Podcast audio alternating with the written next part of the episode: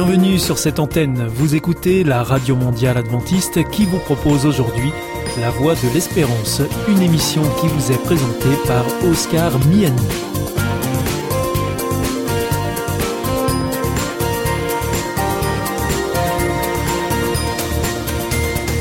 C'est avec grand plaisir que je vous retrouve sur notre antenne. Encore une fois, soyez les bienvenus à l'écoute de La Voix de l'Espérance, notre émission quotidienne de 30 minutes qui vous est présentée par Oscar Miani. Merci de votre fidélité à ce rendez-vous. Je vous rappelle que vous pouvez nous écouter sur cette antenne ou bien en podcast ou encore avec votre téléphone.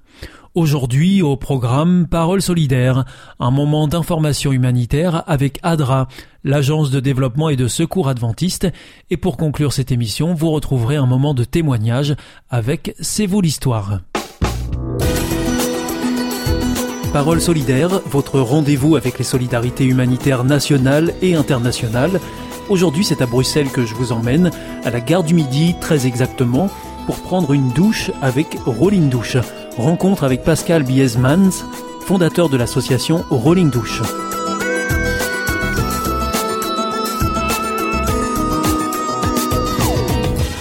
Alors, Rolling Douche, euh, ce n'est pas une invention belge, c'est quelque chose qu'on a découvert sur le net à Paris.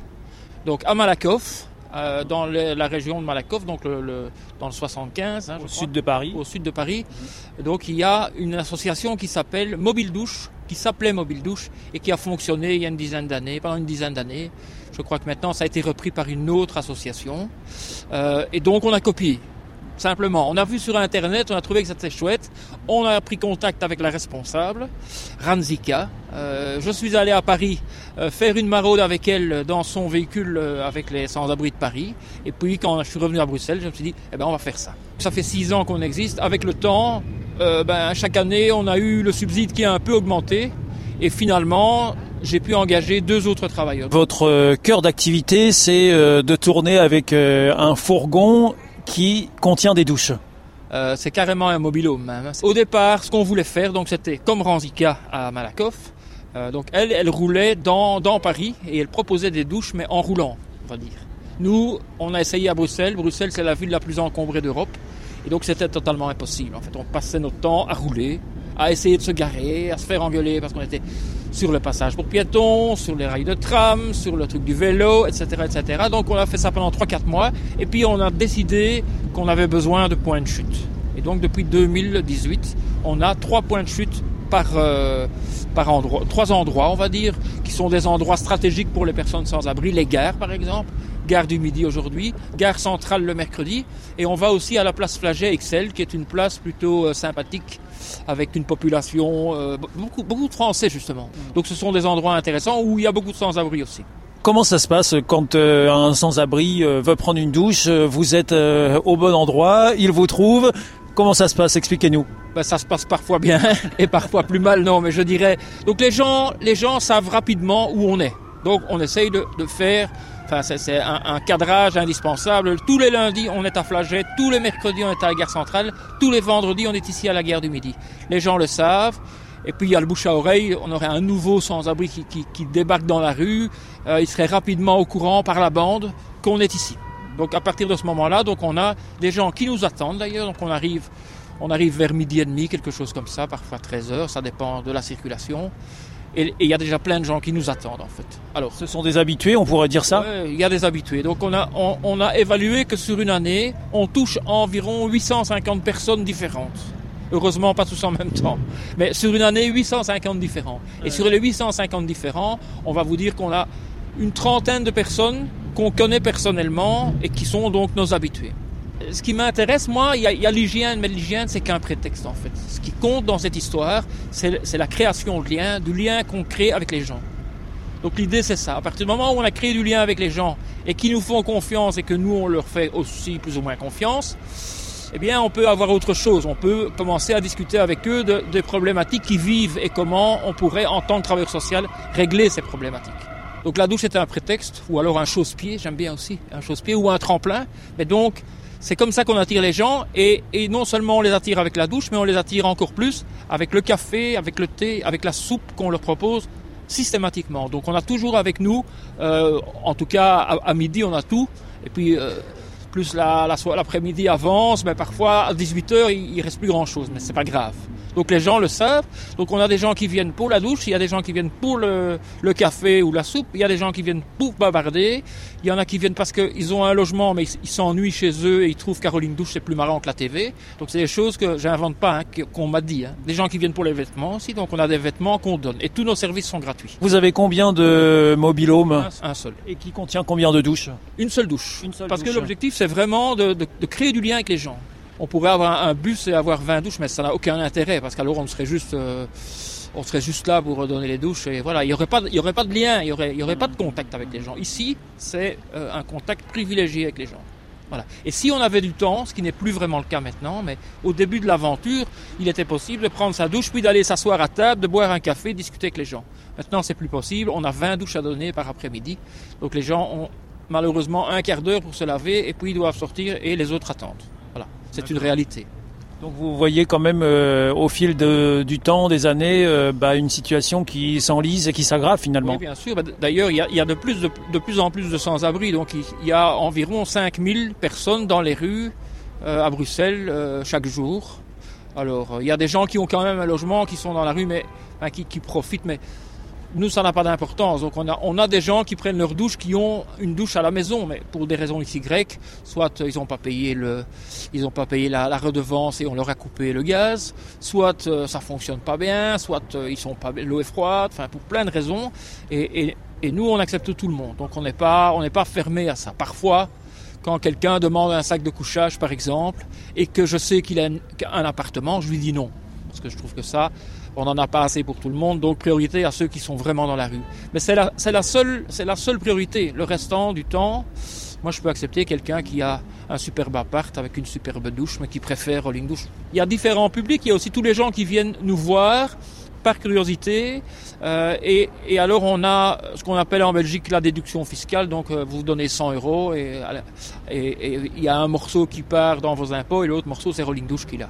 Donc ça, ça nous intéresse aussi. Donc on peut accepter tout le monde et j'ai déjà vu quelqu'un qui vient voir, qui payait pas de mine, qui reçoit un café, qui discute avec moi et qui me dit je te, ferai un don.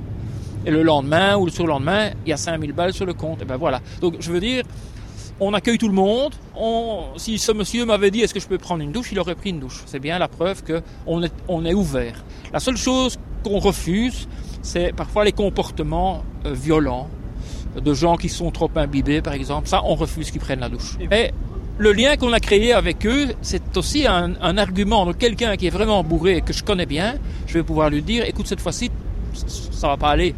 Donc tu vas pas prendre ta douche et, quand ça ira mieux, tu reviens ou on en rediscute la semaine prochaine.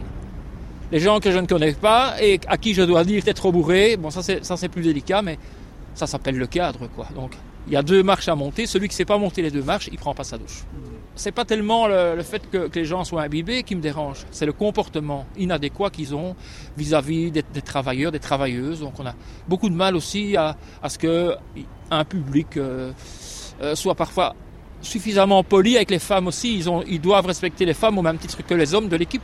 Donc ma petite chérie, etc. Moi, je, je recadre tout de suite. Et s'ils comprennent pas, ben, ils passent leur tour au niveau de la douche. Donc pour moi, c'est vraiment indispensable et on doit se battre pour ça. Comment est-ce que vous voyez les choses à l'avenir? Est-ce que vous pensez qu'il va falloir continuer à développer ce genre d'installation, enfin de, de concept? Ou euh, est-ce que vous pensez qu'à un moment donné, euh, il y aura moins de personnes dans les rues, moins de sans-abri? J'aimerais bien. J'aimerais bien pouvoir vivre la fin du sans-abrisme.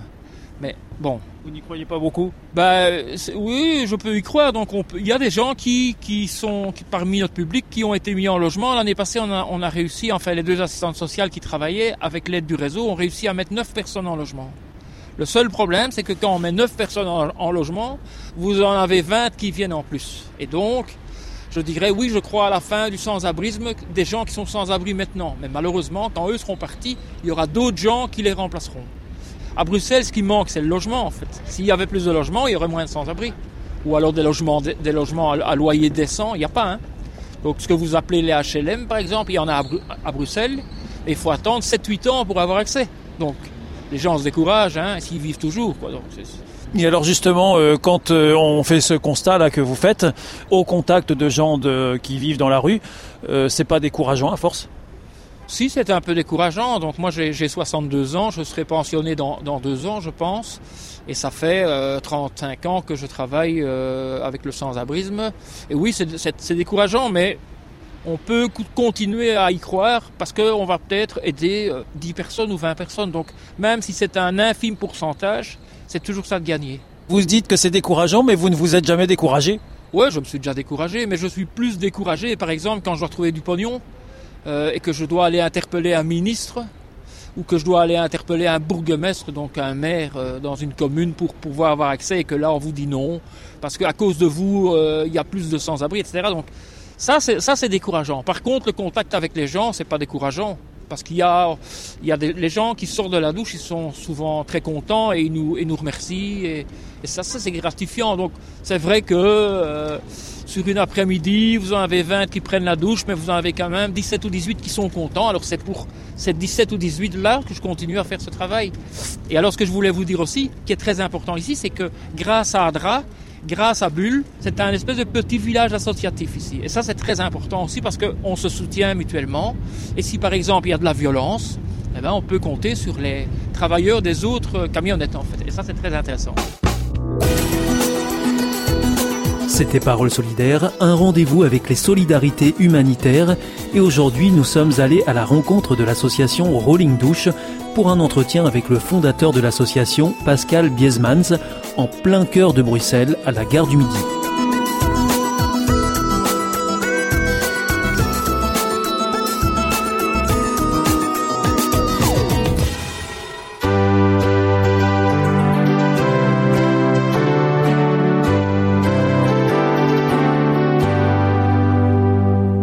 Is Adventist World Radio, the voice of hope. Hier ist Adventist World Radio, die Stimme der Hoffnung. Questa è la radio mondiale adventista. La voce della speranza.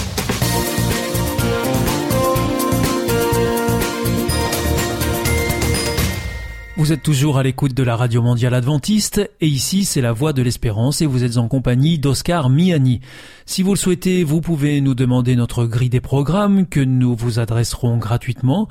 Pour cela, il vous suffit de nous adresser un mail à l'adresse suivante france at awr.org. En ce qui concerne nos coordonnées postales, c'est IEBC, la Voix de l'Espérance, boîte postale 100 77 193 Damary Lélis, CEDEX. Je vous invite maintenant à poursuivre avec un moment de témoignage dans C'est vous l'histoire. C'est vous l'histoire. C'est vous, votre histoire. Votre histoire. Votre histoire compte. Le silence, c'est à la fois ce à quoi on aspire et en même temps, c'est redoutable. Parce qu'on se dit, oulala, là là, quand je vais m'arrêter, qu'est-ce que je vais trouver? Et puis, qu'est-ce que je vais entendre? Dans le tourbillon d'un monde qui tourne à vitesse grand V, C'est vous l'histoire se paie le luxe du calme et de la sérénité. Aujourd'hui, nous recevons Jean-Philippe Calam, pasteur et cofondateur d'un centre écuménique d'écoute et d'accompagnement spirituel en Suisse romande. Pas attendu que cela devienne une tendance. Cela fait des années que Jean-Philippe Calam pratique le coaching personnel. Il accompagne des gens comme vous et moi sur les chemins parfois tortueux de leur existence.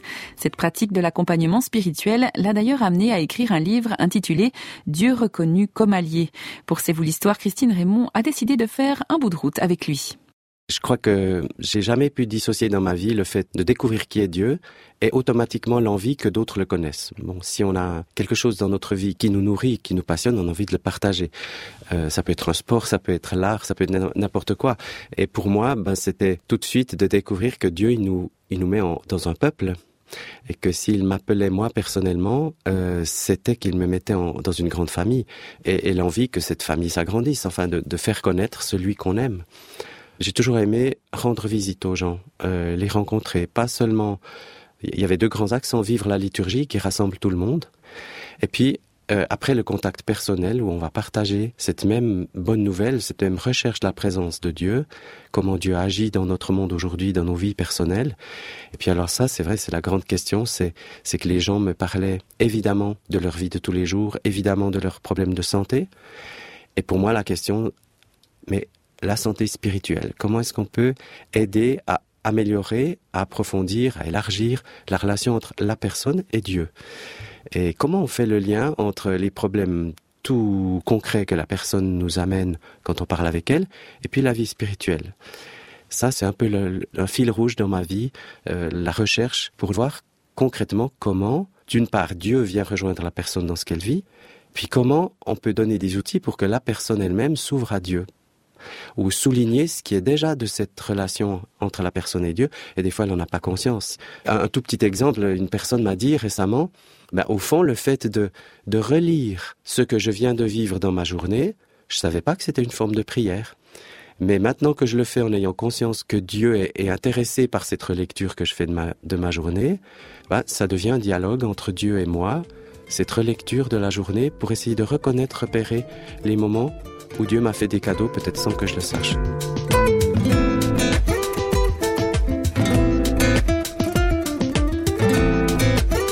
Jean-Philippe Calam, on peut dire qu'il se dégage de vous une, une certaine euh, sérénité. Est-ce que vous avez toujours été un homme serein? Est-ce que vous avez été un petit garçon serein? Alors j'étais à la fois très joyeux, un peu espiègle. Il a fallu me... Oui, je pense qu'il y a un moment où on, où on m'a mis un petit peu des, des barrières parce qu'une spontanéité qui avait besoin de, d'être cadré hein, à un certain moment. À l'adolescence, j'ai beaucoup apprécié un enseignant qui se présentait de façon très très posée. C'est lui qui nous enseignait à écrire, c'est lui qui nous enseignait à lire, c'est lui qui, qui était en même temps un homme très lui-même très en lien avec Dieu, quoique absolument discret à ce sujet. Et je sais qu'il m'a influencé au point que, euh, pensant à lui, il y avait des moments où, à l'adolescence, euh, je me retenais de courir pour marcher un peu comme lui. Voilà, donc il y a un côté très spontané qui chez moi, qui a besoin de, rire aussi. J'aime beaucoup l'humour et tout. Et puis il y a une recherche, ben effectivement, de ce qui est plus profond, de ce qui est, qu'est-ce qui accompagne nos vies comme un fleuve souterrain euh, qui fait l'unité entre les choses, entre les étapes. Il y a un peu ce double aspect.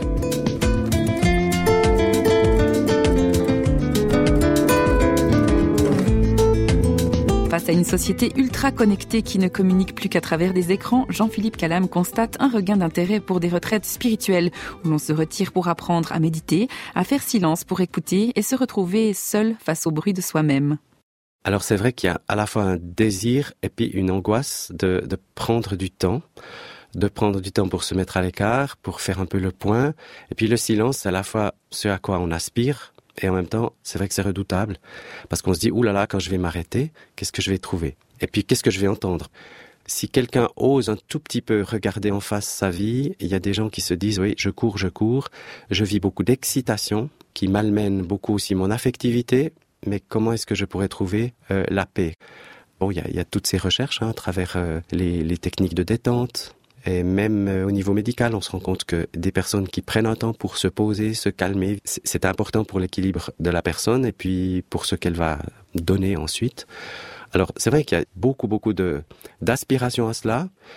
Il y a aussi beaucoup de mélange parce que toutes sortes de propositions sont faites et puis elles sont pas toutes à égalité dans leurs valeurs.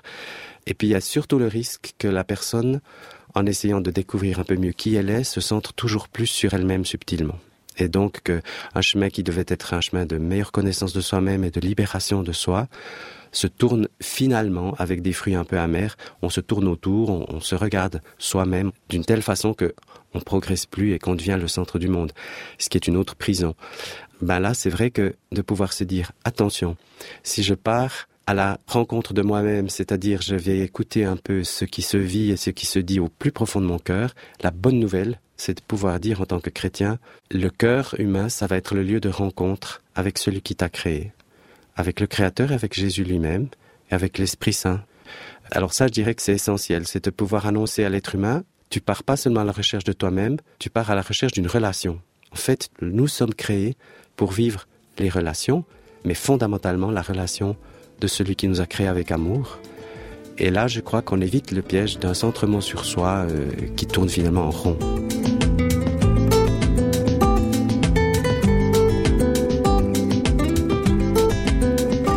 Vous entendez beaucoup, vous accompagnez beaucoup de gens qui ont vécu de grandes blessures intérieures. Est-ce que vous-même avez dû être guéri de certaines blessures?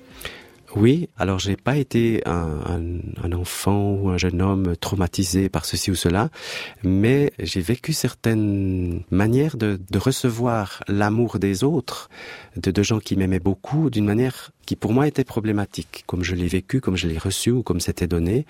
Et puis euh, c'est vrai que ça avait créé certains blocages ou alors certaines manières de spiritualiser les choses. Et donc il y a eu effectivement la découverte du rôle de l'Esprit Saint euh, ce que certains appellent un, baptême dans l'esprit. Euh, et là, d'une manière qui était très forte et très douce à la fois, j'ai vécu une sorte de, de lune de miel, une, nuit, euh, une, nuit d'unité avec Dieu, de communion avec avec le Christ, qui a été étonnante, enfin qui m'a fait que cette nuit a été m'a paru passer à, toute vitesse, alors qu'en fait, euh, ben, les heures qu'a normalement une nuit. Mais c'est vrai que là, si on veut, ça a été une consolation que Dieu m'a apporté sur des déchirures en moi-même, affectives, et puis ça a été en même temps une consolidation pour me, guérir de peut-être d'une manière trop, trop fusionnelle d'être avec les gens. Alors pour mon propre ministère, ça a été extraordinaire parce que à partir de ce moment-là, je sais que j'ai vécu par exemple avec une prière de fidélité pendant quelques mois ou systématiquement suivant quel acte j'allais poser dans mon ministère, je disais systématiquement voilà, Seigneur, on y va ensemble donne-moi la liberté que j'exerce ce ministère comme ton ministère à travers moi. Alors c'est vrai que ça a été une grande liberté qui m'a été donnée, qui est venue très progressivement, sans que je m'en rende compte, et puis tout à coup, au bout d'une année ou deux, je me disais, tiens, j'ai plus peur de faire ceci, ou je ne me suis pas inquiété de l'opinion qu'on aurait quand je dirais ceci ou cela. Non pas par dureté, mais comme un être humain, face à d'autres êtres humains, qui ont chacun leur place.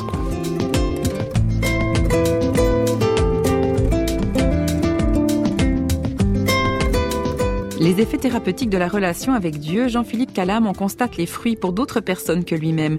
Dans sa pratique de l'accompagnement spirituel, les exemples ne manquent pas.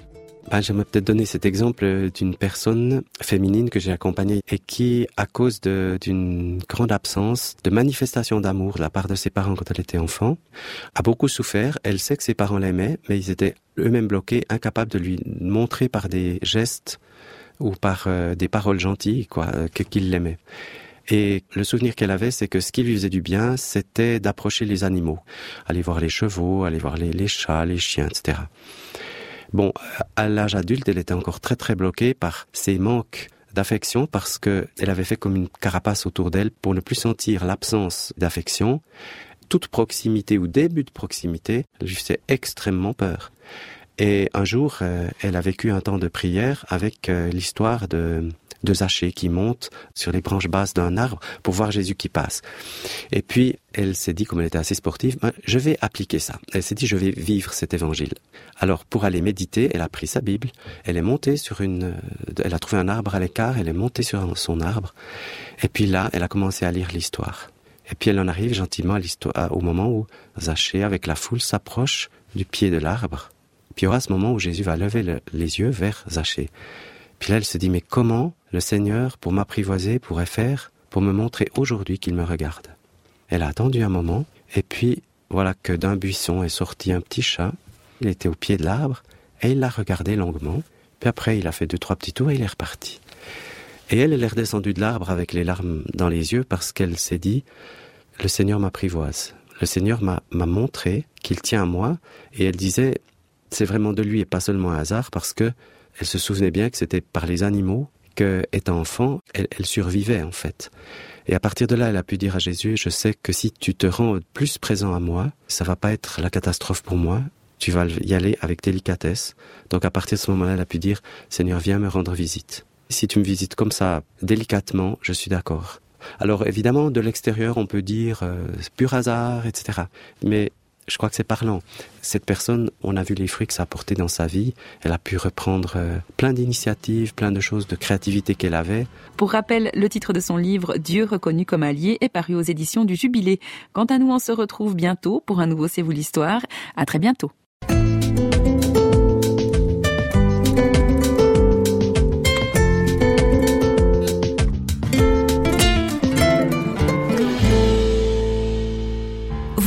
Isolé, désorienté, perdu, en recherche? L'IEBC, l'Institut de la Bible par correspondance, vous accompagne et vous propose des cours gratuits à suivre chez vous et à votre rythme. Retrouvez-nous vite sur www.iebc.org et vous verrez, votre vie va changer. Parce que croire, c'est la vie. Si vous souhaitez réécouter ce programme ou bien le partager avec vos amis, retrouvez-nous sur www.awr.org. Vous pouvez aussi nous suivre par téléphone, c'est très simple, depuis la France. Il vous suffit de composer le 01 80 14 44 77. Si vous êtes en dehors de France, eh bien vous composez le 0033 1 80 14 44 77. Et si vous nous écoutez depuis les États-Unis, eh bien vous composez le 1 712 432 9978. Bien entendu, tous ces numéros ne sont absolument pas surtaxés. Votre émission est pour aujourd'hui terminée. Vous écoutiez la Radio Mondiale Adventiste pour votre émission en français La Voix de l'Espérance et vous étiez en compagnie d'Oscar Miani. Je vous donne rendez-vous dès demain à la même heure pour votre nouveau programme. D'ici là, que Dieu vous bénisse. Au revoir et prenez bien soin de vous.